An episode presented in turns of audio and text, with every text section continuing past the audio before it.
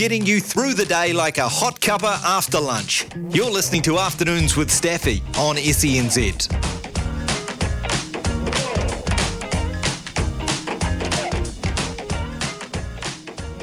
We're going to talk about a sport that's a special place in a lot of people's heart, big participation sport in New Zealand, and that is Waka Ama. And one of the world's biggest races is coming up in seven days' time in Hawaii. And joining us is the coach of a, a New Zealand team that's going over there. And she's a former winner, uh, Georgia Naera, getting ready, packing your bags, getting your lava lava, getting your, I don't know, what you wear to, to a Waka Ama festival in Hawaii. It's exciting times for you. Hi, hi. Yeah, very exciting. Looking forward to it for sure. It's been a little while since I've been at the competition due to COVID, so really excited to head back. Um, but as a coach this time instead of a paddler, yeah. it's a good time to head. How are you going to handle that? I bet you're going to want to get into the boat. Oh, no doubt. I, have been um, anxious whenever the team go out for long paddles at trainings. No doubt I've been anxious, and I have no doubt that I'll be anxious when they're out there and I can't do anything about it just fingers crossed and praying for them I'm sure. Something I wanted to know, we call it Waka Ama here. What do they call it internationally? Uh, internationally, it usually goes by Va'a. Okay. So yeah. So how many nations will be going to this big race in Hawaii? Oh, this one. I know that a lot of a lot of the teams entered uh, under USA, which makes sense, of course. Um, I think there might be about 11 oh, wow. last time I checked. And I yeah. See, I see there's going to be about 5,000 paddlers going to this event, which just blows my mind. What is the crew makeup of your team? The crew makeup, oh, so they're all engineering students currently studying. A, few, a couple of them are doing conjoints with other degrees. We've got um, a mix of engineering and law, and then a mix of engineering and business. And then we also have one student who's doing his PhD in engineering.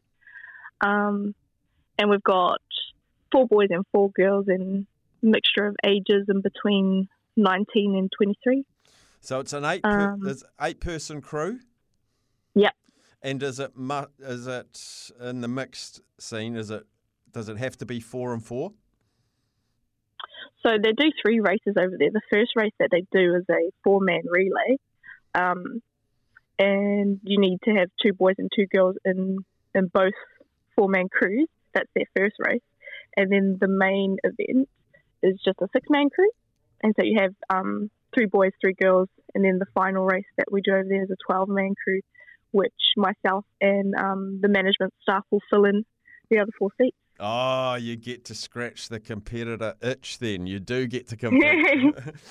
just a little bit, just a little bit. What are the distance of these races and how long do they take? Um, so the relay race, I'm pretty sure it's, it's around a K mm-hmm. um, each lap. So that doesn't take long at all. It's oh, just a few minutes of sprinting, really. And then they have to do a, a flip. They have to flip the boat at some point throughout the race when they exchange teams. Ah. Um, and you go through heats and make it into semis and finals, of course. However, the main event is 18 miles, which is about 28, 29 kilometres. Wow. And the final race, which is the 12 man, is um, five miles, which is coming around 8 Ks. Yeah. So, and with the course uh, off the coast of Hawaii, is it do you hug the coastline or is it an out to a buoy and back? How does that work? Yeah, yeah, no, you do hug the coastline. Um, for the main event, it's it's you start at point A and then you paddle to point B, which is just hugging the coastline basically, but obviously not too close. And for the other two races, it's a triangle course. Oh, okay. Different triangle courses, but yeah, more of a triangle course. You go out, turn at one buoy, turn at another buoy, and then come back to point A starting marker. Yeah. Awesome. So, a little bit of tuning skills in there as well. And I'm just thinking you got a PhD and you got all these smart engineering folk. Tactically, you must be one of the strongest strategic teams uh, to, to enter. Well, I mean, you'd hope so, eh? you'd hope they can read the angles of the turns and, and all the flipping and talk and stuff of the waka and the weight and all that. I think that's how my team got ahead Not gonna lie, and a few years ago. what, what, But um, what does Hmm? the sport of Waka Ama mean to this team? oh, to this team. So I've actually got um, a bunch of new paddlers. So we've gone on a, a major journey trying to find that passion and love for the sport, and it's been um, a really good journey to see it come out. And I'm really excited for them to be able to experience that um, the Waka Ama environment that, that I've experienced for years and years, and to go over to um, an international competition and experience it with native people, with experienced people in in the sport, and just feel what what the environment is like. It's such a wholesome, um, family orientated environment, and I'm really excited for that. And in terms of the university, we've got a we've got a long history um, in this sport, so it's really good for this team to be able to come back and and get that going again. Yeah, 'cause I, I'd imagine one of the benefits, obviously, is physical fitness, physical activity, but um, Mm. uh, that's not the number one thing you get out of this. It's that community feel and the comradeship. yeah, of course, of course. I remember my first year. Oh, I'll never forget that team. I'll never forget that team. We're still really good friends to this day. In fact, some of the team came through and helped out with um, some of the training. So that comradeship will live on, especially as they continue through their university studies. And it'll just be a, a lifelong experience that I hope that they enjoy and they never forget. Now, the Waka itself, it's a it's a big, big piece of equipment. I'm imagining it'd be too expensive to take to Hawaii. Um, have they got um, have they got equipment over there that you can pick up and use? Is it all standardised? Yeah, they do have equipment, which is um, amazing. So a lot of the local clubs they they donate their waka to to all the teams that come over and, and, and travel to participate in the event, which is is um is amazing because they're yeah they're not cheap equipment and to, to just loan them out kind of thing for for the sake of the event. Um, yeah, it, means a lot. For example, they loan out um, koa waka, which are basically canoes that are um, made of koa wood and they are they're very very expensive and they're typically not used for long um, distance because of how rare and valuable they are. However, these clubs they loan them out still, And I and, and they you'd be like yeah. sort of members of that club. That club will be cheering their boat with you in it. sorry, what do you mean? like the, whichever club's um, equipment you're using, that club will Mhm. become a, a fan base of yours. Oh yeah, oh I'm sure um I'm sure that kind of goes across.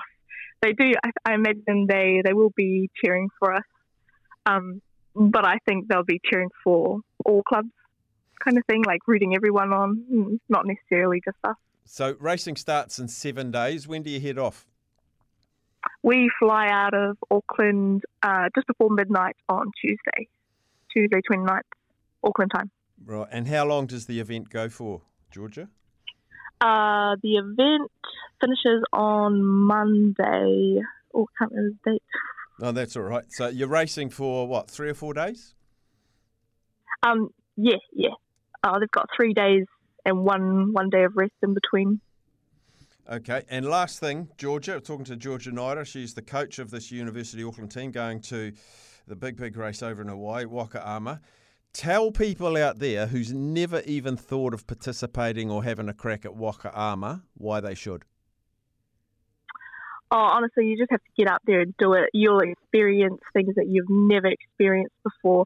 It, it hits very differently to be out on the water and seeing the sunrise.